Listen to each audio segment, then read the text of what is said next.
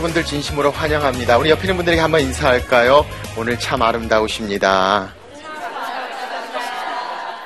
한번 이렇게 화답해 보십시오. 그건 당신의 눈이 아름답기 때문입니다.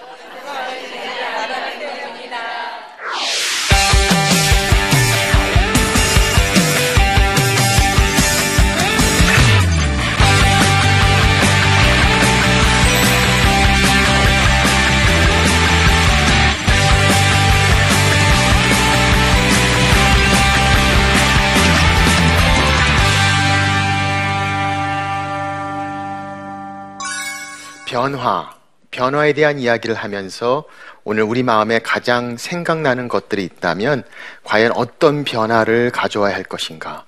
우리 자신의 변화를 이야기하기보다 변화를 만드는 사람들의 이야기를 통해서 오늘 하나님이 우리에게 주시는 말씀들을 함께 나누는 시간들이 되었으면 좋겠습니다. 패러다임이란 단어가 저는 생각이 납니다. 이 패러다임이란 단어를 정의하면 마치 한 아, 단계 가운데 있는 그 가운데 운동하는 운동의 경영 방법을 바로 패러다임이다라고 이야기합니다. 다시 말하면 시간에 딱 제한된 환경 가운데 그 안에서 이루어지는 경기의 운영 방법이 패러다임이라고 한다면 그 패러다임의 변화를 패러다임 시프트라는 네. 단어를 통해서 패러다임이 변화되면 경기에 운영하는 방법이 바뀌어지게 되고 모든 것들이 다 바뀌어지게 되는 것들을 우리는 경험하게 됩니다. 실제로 패러다임 시프트는 우리 삶 가운데 많이 지금도 경험하고 있습니다. 저는 지금도 기억나는 것이 제가 케냐 선교사로 갈 때 제일 중요하게 여겼던 것이 바로 카메라였습니다. 폴라로이드 기억나세요? 이렇게 딱 해서 착 찍으면 쫙 하고 사진이 바로 나오는 이 폴라로이드 사진기. 이 폴라로이드 사진기야말로 정말 제게 필요한 것이라고 아주 귀하게 그리고 필름이 아주 비쌌어요. 잘 장만해가지고 갔었습니다. 그래서 잘 썼어요. 3년 동안의 사역을 통해서 폴라로이드 사진을 잘 사용하고 드디어 돌아오는 날, 돌아올 때 보니까 사진 필름이 아직도 많이 남아 있어서 아, 이거 어, 다시 돌아가서 사용해야 되겠다 하고 잘 챙겨 가지고 돌아왔습니다. 그런데 그때 제가 깨달았습니다. 3년 뒤에 그만 카메라의 패러다임 시프트가 일어나 버리고 만 거예요. 그게 뭐냐면 바로 우리가 이야기하는 디지털 카메라, 디카가 나오기 시작한 겁니다. 그래서 디카가 나오다 보니까 이제는 더 이상 폴라로이드가 존재할 필요를 느끼지 않아요. 왜냐하면 디카에서 찍고 바로 거기서 어떻게 찍혔는가를 보게 되고 안 좋으면 지워버리고 원하는 것은 인상할 수 있는 이 디지털 카메라가 나온 순간부터 바로 어떻게 찍혔는가를 바로 보게 하는 폴라로이드가 별 의미가 없어지는 것이죠. 이런 변화 가운데 우리가 있음에도 불구하고 아직도 사진 찍을 때 보면 여전히 이 패러다임 시프트에서 혼동하고 왔다 갔다 하는 경우를 저는 참 많이 봅니다. 사진을 찍다 보면 재밌는 것 중에 하나가 어떤 분들은 꼭 사진을 두 방씩 찍어요. 그렇죠. 한 번 찍은 다음에 한 장 더. 근데 전에 가만히 생각해 보면 한 장 더 찍었던 때가 있었어요. 왜냐하면 잘못 나오면 어떡하나. 그래서 항상 찍고 난 다음에 한 장 더, 한 번 더, 두 번씩 찍었던 기억을 우리는 하고 있습니다. 그런데 이제 디지털 카메라가 나와서 한 번 찍은 게 제대로 나왔나 안 나왔나를 한 번에 바로 볼 수 있게 되는 거죠. 그럼에도 불구하고 우리는 여전히 디카로 사진을 찍어 놓고도 한 번 더 찍으라고 이렇게 이야기할 때가 얼마나 많은지 몰라요. 그런데 어, 다시 이렇게 좀 포즈를 좀 바꿔가지고 찍으면 모르겠는데 포즈도 하나도 안 바꾸고 그대로 있는 상황에서 한 장 더 찍는 것은 사실 별 의미가 없지만 우리의 paradigm shift 이제는 옛날에 찍었던 패러다임이 여전히 우리 가운데 존재하고 있기 때문이죠. 자, 이 paradigm shift, 이 변화가 우리 가운데 얼마나 많이 있는지 몰라요. 요즘 흔히 SNS라는 것이 얼마나 많은 사람들에게 큰 변화를 가져왔는지 모릅니다. 어, 페북, 페이스북을 저도 하고 있는데 어, 제가 요새 깜짝 놀라는 것이 10년 전에 케냐에서 제가 어, 교회를 개척할 때 함께 했던 교회 성도들이 저한테 친구 요청을 해오는 거예요. 10년 전에 아프리카 케냐 있던 친구들이 어떻게 저를 찾아가지고 친구하자고 요청해 오는 것을 보는 순간에 아, 얼마나 놀라는지 몰라요. 세상이 이렇게 좁아졌고 하나가 됐구나. 이제는 정말 신문지상에서 나온 것보다 오히려 SNS에서 나온 인포메이션이 더 빨리, 더 먼저 등장해버리는 그런 모습을 바라보면서 얼마나 많은 패러다임 시프트, 변화가 우리 가운데 있는가라는 생각을 해보게 됩니다. 그래서 우리 삶 가운데도 이런 변화가 다 존재하고 있어요. 이 변화를 보면서 가장 중요한 것이 뭘까? 이 변화를 가져오는 사람들, 이 변화를 가져오는 사람들을 우리는 리더다라고 이야기합니다. 그래서 오늘 여러분들과 함께 나누고 싶은 가장 중요한 것은 이 변화의 리더십, 리더가 어떻게 변화를 가져오는가. 리더라고 이야기한다면 무엇인가 그 삶 가운데 어떠한 변화를 가져와야 되는 리더십의 모습을 생각해 볼 수 있습니다. 자, 그래서 오늘은 이 리더십의 변화에 대해서 함께 나누고자 합니다. 마크 트웨인이라는 소설가는 아주 재밌는 말을 썼어요. 영어로 이렇게 얘기했습니다. The only person who wants a change is a wet baby. 다시 말하면 이 세상에서 바꾸기를 원하는 유일한 사람은 기저귀를 찬 아기다. 이런 표현을 썼어요. 다시 말하면 아무도 다 변화를 싫어한다는 거죠. 다 정말 변화를 원하고 체인지를 원하는 사람은 어, 기저귀를 갈아주기를 원하는 이 애기만이 변화를 원한다. 그만큼 변화가 다 싫다는 거예요. 여러분 가만히 보세요. 오늘 여러분 보니까 변화를 전혀 원하는 것 같지가 않아요. 항상 보면 어, 어떤 분들은 늘 앉는 자리에만 앉아요. 교회에 가도 늘 그 자리에 그래서 그 자리에 누가 앉으면 굉장히 기분 나쁘죠. 내 자리인데 누가 앉았어.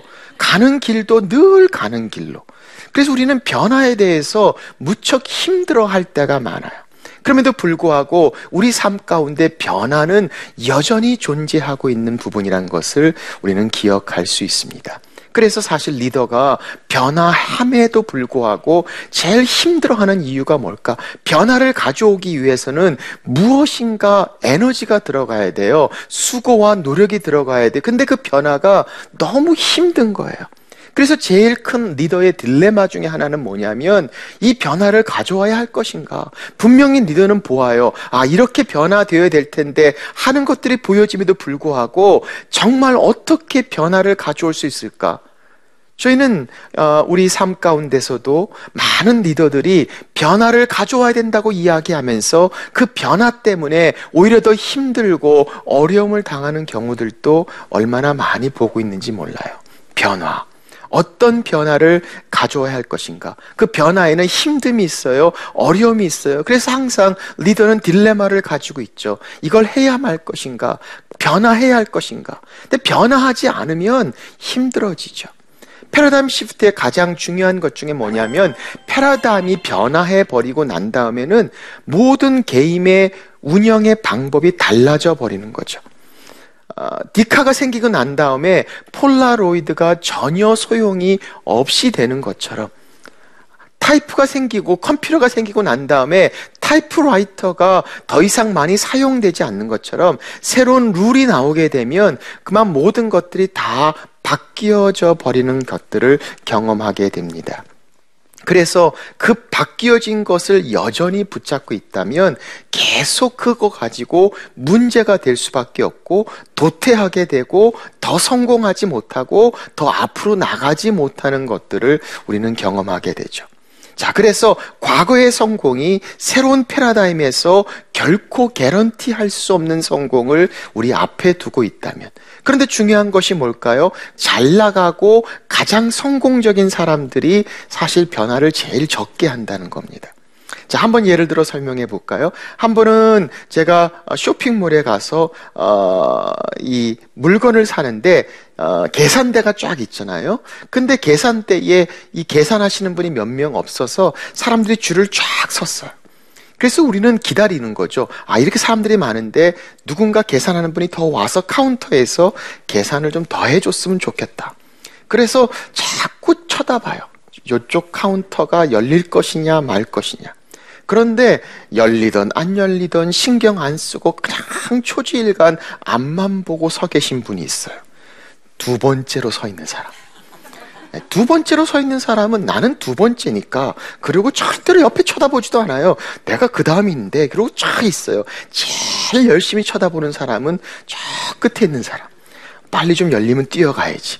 그런데 어떨 경우에는 오히려 맨 두 번째 있으면서도 더 문제가 생겨서 더 늦게 들어가는 경우도 보게 되는 겁니다.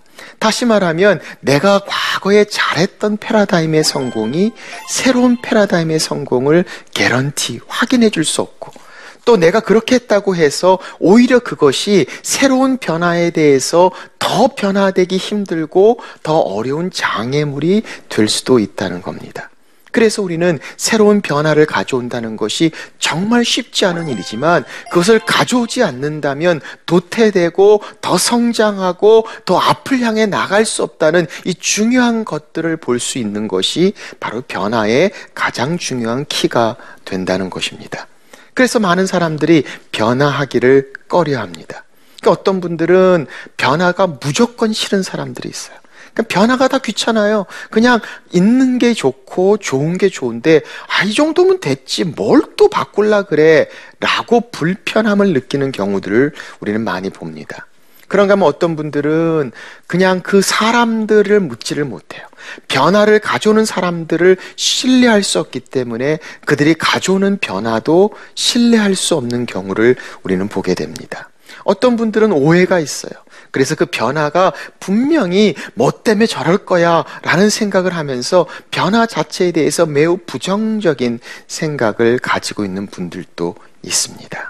그래서 어떤 분들은 변화에 대해서 아주 부정적인 생각들을 많이 가지고 있어요. 자, 그런 상황에서 리더도 딜레마를 가지고 변화를 가져오기 힘들고 사람들도 변화하기를 꺼려하는 가운데서 변화하지 않으려고 하는 모습들을 우리는 늘 경험하죠. 그런데 여기서 중요한 것은 뭐예요? 변화하지 않는다면 앞을 향해 나아갈 수 없어요. 그 성경은 우리에게 말씀하시죠. 너희는 마음을 새롭게 함으로 변화를 받아. 내 자신이 변할 뿐만 아니라 변화를 가져올 수 있는 사람이 되는 것. 이것이 바로 중요한 리더의 모습이 아닌가 싶습니다. 자, 그렇다면 어떻게 변화할 것인가? 변화를 가져오는 리더의 모습을 살펴봅니다. 몇 가지의 중요한 것들을 함께 나눠봅니다. 첫째는 그 변화를 위해서 리더가 먼저 변해야 합니다. 내 자신이 변하지 않으면서 그 변화를 가져올 수가 없어요. 그 변화를 향해서 리더가 변한다는 것은 그 변함에 대한 분명한 의지와 용기를 가져야 될 필요가 있다는 겁니다. 그 변화를 향해서 나아가는 리더 자신도 그 변화에 대해서 확신 가지고 있지 않는다면 결코 변화를 가져올 수 없습니다. 여러분 삶 가운데 내 삶에서 우리가 인도하고 함께하는 사람들의 아 이건 정말 변해야 될 것이다 라는 것들이 존재할지 모르겠어요. 그 변화에 대한 것들 힘들고 어려운 가운데서도 정말 그것은 변해야 된다 라는 분명한 생각을 가지지 않는다면 우리는 이 변화의 리더로 앞을 향해서 나아갈 수가 없다는 겁니다. 리더가 먼저 변해야 합니다. 두 번째 중요한 것은 무엇을 변해야 하는 것을 알아야 합니다. 때로는 많은 경우에 변함에 대해서 중요하게 이야기하면서도 정말 무엇이 변해야 되는가를 알지 못할 때가 참 많습니다. 무엇이 바뀌어져야 할 것인가? 그것에 대한 충분한 이해가 있어야 합니다. 왜 바뀌어져야 할 것인가에 대한 분명한 이해가 있어야 합니다. 그래서 리더 자신이 먼저 변화에 대한 준비가 이루어지고 그리고 내가 바꿔야 할 것들에 대한 변화에 대한 무엇인가에 대한 이해가 얼마나 중요한지 모릅니다. 무엇을 바꿔야 할 것인가? 여러분 삶 가운데 리더로서 영향력을 끼치는 리더가 내가 바꿔야 할 것들이 무엇인가 하는 점들을 한번 생각해 보십시오. 어떤 변화를 향해 내가 나아가야 할 것인가? 자, 그래서 무엇을 변화하느냐가 중요합니다. 세 번째는 언제 변화하느냐가 중요합니다. 언제 변화할 것인가? 어, 어떤 경우는 우리는 생각합니다. 무엇을 변화하는 것에 대한 충분한 이해를 내가 가지고 있기 때문에 언제든지 변화할 수 있다라고 생각할 때가 많습니다. 그런데 아무리 옳은 것을 변화하더라도 바른 시간에 변화하지 못한다면 오히려 그것이 더 힘들고 어렵게 되는 경우들을 참 많이 보게 됩니다. 그래서 what 무엇을 변화하는 것과 똑같이 중요한 것이 있다면 when to change 언제 바뀌어야 할 것인가를 잘 아는 것이 중요합니다. 거기에는 지혜가 필요합니다. 무엇을 변화해야 되는 것이 하나님이 주신 말씀에 대한 이해가 필요하다면 언제 변화해야 하는 것에 대해서는 하나님의 타이밍, 하나님이 주신 지혜가 필요합니다. 그래서 정말 적절할 때에 언제 변화를 가져와야 할 것인가. 수년 전에 어, 제가 어, 한국에서 그때 한창 어, 많은 음식들이 있었습니다. 근데 그 중에 그 베트남 국수 4, 그4 있지 않습니까? 지금 얼마나 많이 아, 사람들이 좋아하는지 몰라요. 수년 전에 그게 굉장히 들어왔는데 사람들이 다 안 좋아했어요. 그런데 수년이 지나고 난 다음에 지금은 얼마나 많은 사람들이 그 음식을 좋아하는지 몰라요. 그래서 제가 가만히 생각해 봤어요. 아, 좋은 음식, 똑같은 음식인데 왜 그렇게 달라졌을까? 타이밍, 시간이 차이가 있어요. 무엇을 변화하는 것도 참 중요하지만 언제 변화를 가져올 것인가? 그 적절한 시기에 그 시간에 가져오는 것이 얼마나 중요한 지혜를 가져오는 것인가. 아무리 좋은 변화도 잘못된 시간에 가져올 때 아주 큰 실패가 될 수 있는 것들을 우리는 보게 됩니다. 자, 리더가 변화하고 그리고 무엇을 변화할 것인가? 그리고 언제 그 변화를 가져올 것인가? 자, 마지막 네 번째 중요한 것이 있다면 그 변화를 준비해야 합니다. 우리는 때로는 많은 경우에 준비하지 않을 때가 많아요. 변화를 내가 생각하기 때문에 그냥 선포해 버릴 때가 많습니다. 그러다 보니까 소통되지 않아요. 연결되지 않아요. 준비되지 않는 변화는 사람들을 당황케 합니다. surprise, 놀래게 하는 변화는 항상 변화에 대해서 반발을 가져올 수밖에 없습니다. 그래서 그 변화를 준비하는 리더는 지혜로운 content, 무엇을 변화시킬 것인가, 그리고 언제 변화를 가져오실 것과 함께 그 변화를 어떻게 준비할 것인가. 다시 말하면 그 변화와 함께하는 사람들과 소통하고 또 공감을 통해서 그 변화를 이해시키고 준비하는 과정이 얼마나 중요한지 모릅니다. 자, 이런 과정들을 통해서 우리 삶 가운데 내게 맡겨진 영향력의 책임 가운데 주어지는 변화를 가져오는 것. 이것이 바로 변화의 리더십이 됩니다. 오늘 여러분들의 삶 가운데 어떤 변화를 가져올 수 있을까? 그리고 그 변화를 향해서 어떻게 가져오는가? 하나님께서는 우리에게 말씀합니다. 있는 그것에 만족할 것이 아니라 하나님이 원하시는 것들을 향해서 끊임없이 계속해서 변화하는 것들을 생각하게 된다면 변화를 향해 나아가는 리더. 나는 어떤 변화의 리더십인가? 오늘 이 같은 변화의 리더십 여러분들의 삶 가운데 귀한 변화를 가져오는 리더가 되시기를 주의 이름으로 축원합니다. 네, 감사합니다.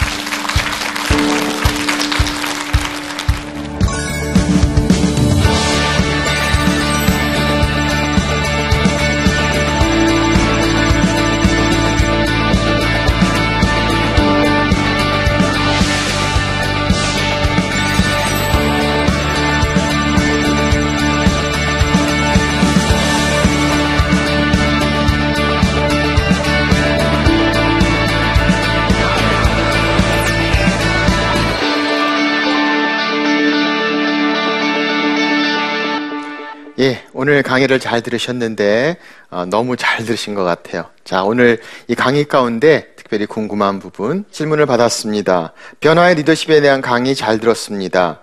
어, 정말 변화를 꼭 해야 되는지 대한 질문이었습니다.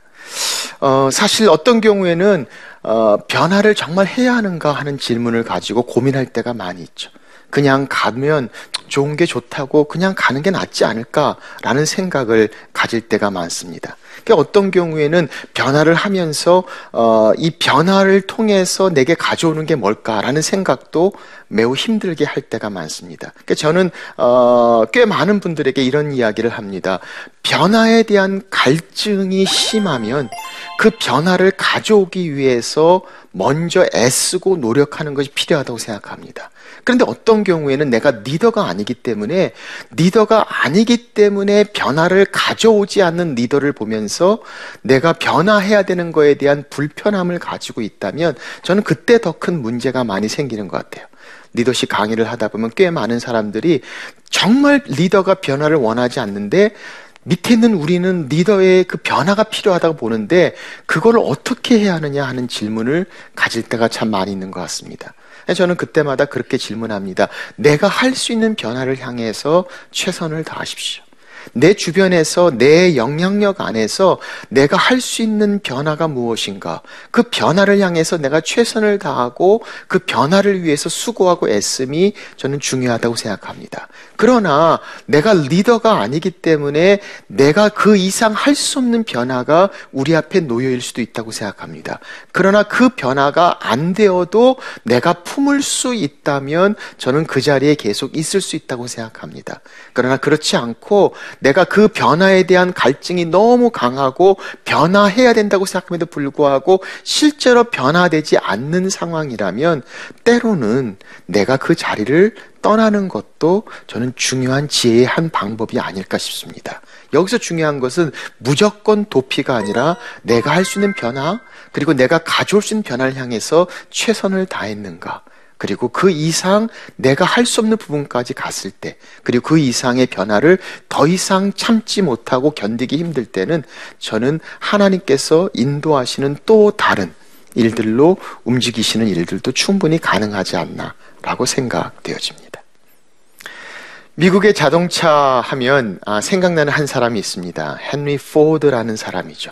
많은 사람들이 미국의 자동차 회사는 잘 몰라도 포드라는 회사가 유명한 건 알고 있습니다. 근데 사실 미국의 가장 큰 자동차 회사는 포드사가 아니라 제너럴 모터스, GM이라는 회사죠. 근데 과거에는 포드가 가장 강력했고 가장 유명하고 또 가장 힘 있는 자동차 회사였던 것입니다. 왜냐하면 그 헨리 포드라는 사람이 만든 자동차 때문이죠. 포드는 아주 철두철미한 사람이었습니다. 훌륭한 리더였습니다. 그래서 그가 만든 차가 소위 말하는 그 유명한 모델 T라는 자동차입니다. 아주 튼튼하게 생긴 그 자동차는 얼마나 효력이 좋고 값도 쌌는지 모릅니다. 그래서 수백만 대를 미국 시민들에게 판매를 하면서 어, 이 포드는 유명한 말을 했죠. 온 국민들에게 다 한 가정에 이 모델 T 자동차 한 대를 다 운전할 수 있는 비전을 가지고 그는 뛰었던 사람입니다. 얼마나 많은 일들을 이루어놨는지 회사는 급격하게 성장했고 어, 아주 좋은 결과를 가져왔습니다. 그런데 한 가지 문제가 있었습니다. 그는 그 자기가 만든 모델 T 자동차에 대한 너무나 큰 자부심을 가지고 있었습니다. 그래서 그는 이렇게 얘기했습니다. 이 모델 T 자동차는 꼭 검은색이어야만 한다. 그래서 다른 색깔은 어울리지 않는다. 이 모델 T 정도는 블랙 칼라, 이 검은색만 돼야 된다라고 그는 고집했습니다. 처음에는 사람들은 검은색 모델 T를 많이 샀지만 시간이 갈수록 새로운 변화들이 오게 됐죠. 사람들은 새로운 색상들을 원했습니다만은 뛰어난 포드는 검은색만이 이 위대한 자기가 만든 자동차 모델 T에 맞는다라고 고집하기 시작했고 제너럴 모터스 다른 회사들은 다른 색상의 차들을 만들어내기 시작했고 그래서 결국 포드사는 가장 훌륭한 자동차를 만들었지만 다른 회사들보다 더 뒤지는 결과를 가져오게 되었습니다. 저는 그 사건을 보면서 생각해 봅니다. 아, 훌륭한 비전의 사람이었습니다. 많은 영향력을 끼치고 좋은 자동차를 만들었던 사람입니다. 그런데 그가 가졌던 것, 변화에 대해서 미숙했던 리더입니다. 정말 변화가 무엇인가, 그 변화를 가져올 수 있는 겸손함, 그리고 변화를 향해서 배워가고자 하는 마음, 그리고 변화를 가져오는 리더야말로 진정한 리더가 될 수 있기 때문입니다. 따르는 사람들은 변화를 생각하지 못할 때가 많습니다. 따르는 사람들은 미래에 대한 생각을 하지 않을 때가 많습니다. 리더가 변화를 생각하지 않는다면, 리더가 미래를 생각하지 않는다면, 우리의 공동체에서 누가 미래를, 누가 변화를 생각할 것인가? 변화를 가져오는 리더, 우리의 공동체를 살릴 수 있는, 그리고 우리 공동체를 세우는 하나님의 리더십입니다. 변화의 리더십, 그 역사의 주인공들이 되시는 여러분들이 되시기를 주의 이름으로 축원합니다. 감사합니다.